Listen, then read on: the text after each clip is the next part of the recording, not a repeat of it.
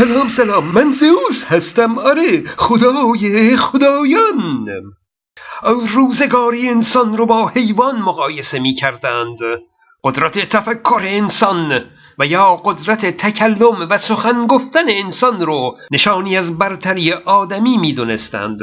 حیوان رو بی اراده و اختیار در جبر زندگی میپنداشتند و انسان رو آزاد و مختار در تصمیم و اراده تصور می‌کردند حیوان در جبر بود و انسان اختیار داشت اما بعدها معلوم شد که انسان نه اطلاعات کاملی از حیوان داشته و نه به خوبی انسان رو میشناخته برخی حیوانات هم با هم نوعان خودشون به نوعی حرف می‌زنند حیوانات هم فکر می کنند و تصمیم می گیرند او امروز انسان رو با کامپیوتر و ربات مقایسه می کنند اما حالا دیگه می‌دونند که کامپیوتر دقیقا چطور کار می‌کنه. از جیک و پوک ربات اطلاع دارند. چرا که خودشون کامپیوتر و ربات رو درست کردند. انسان بر این باور هست که کامپیوتر قطعا اراده و اختیار نداره و طبق برنامه ریزی و نقشه قبلی عمل می‌کنه. یک ربات احساسی نداره. تصمیم او جبر تعیین شده از کدهای برنامه اوست.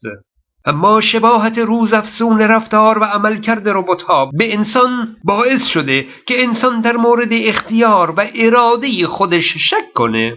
ربات ها هم حرف می‌زنند واکنش نشون میدند فکر می‌کنند تصمیم می‌گیرند. آه ما ربات ها رو کاملا می‌شناسیم. اما واقعیت اینه که انسان رو به خوبی نمی‌شناسیم. آیا ممکنه که انسان هم رباتی کدگذاری شده و برنامه ریزی شده توسط طبیعت و یا موجودی فضایی و یا موجودی ماورایی مثل خدا باشه؟ آه بحث جبر و اختیار زمانی بیشتر اهمیت خودش رو نشون میده که می‌بینیم قوانین قضایی اکثر کشورها بر اساس آگاهی و اراده انسان در ارتکاب جرم هست مثلا در ایران مجازات قتل می‌تونه مرگ باشه به شرط اینکه معلوم بشه که قاتل در موقع جرم اراده و اختیار داشته.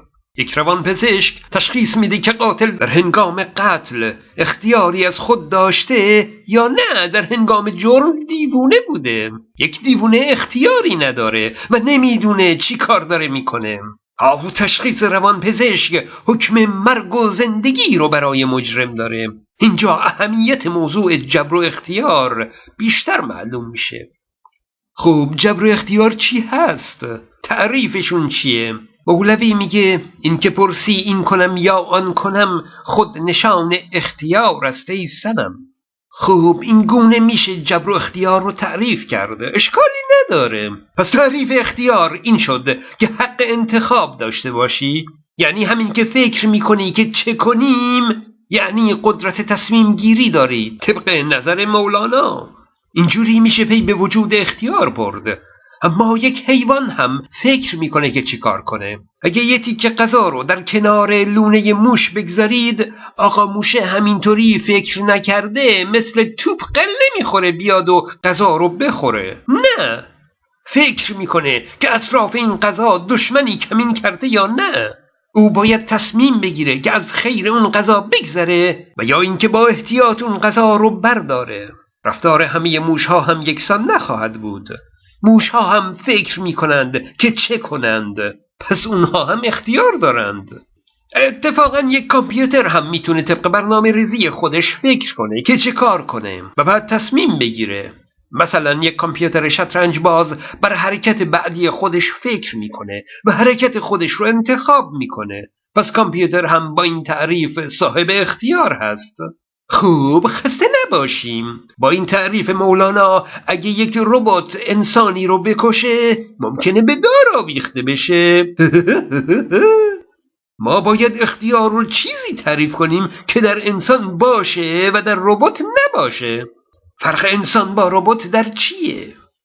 درسته انسان حق انتخاب داره و در موارد اخلاقی این امکان انتخاب به خوبی قابل مشاهده است.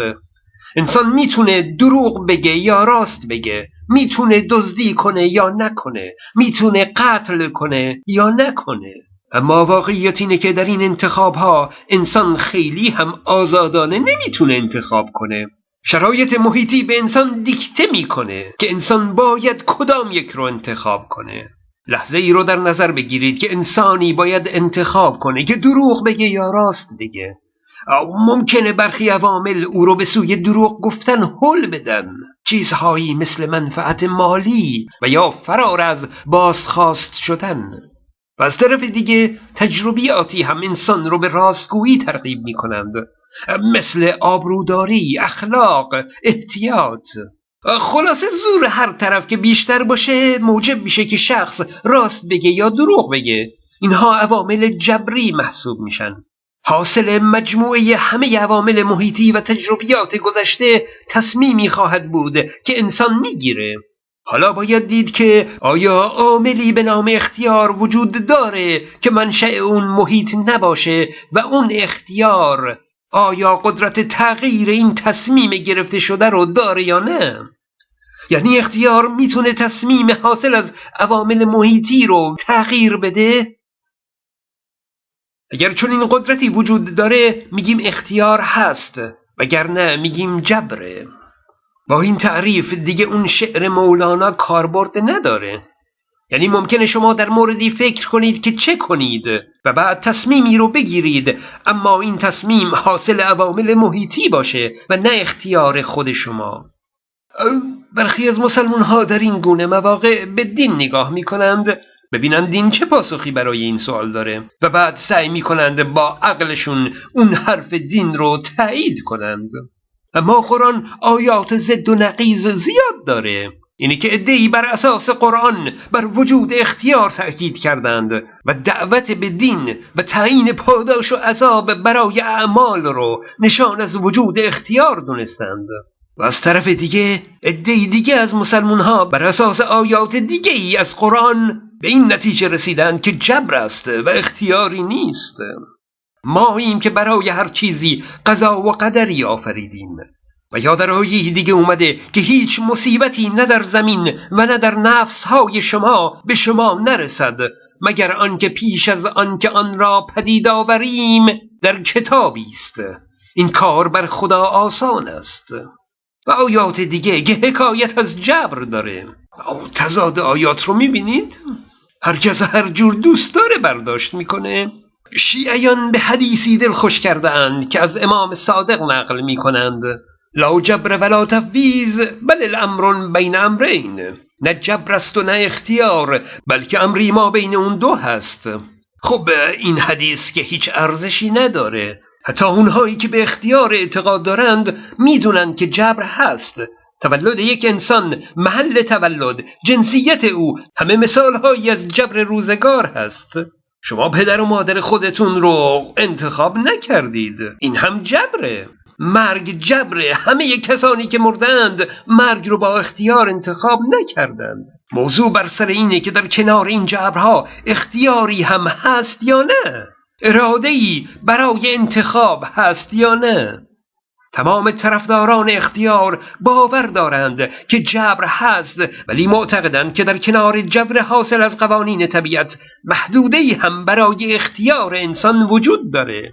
اینکه نه جبره و نه اختیار بلکه یه چیزی حد وسط کاملا پرته. حد وسط معنا نداره. جبر هست و اختیار یا هست یا نیست. چیزی بین بودن و نبودن اختیار معنی نداره.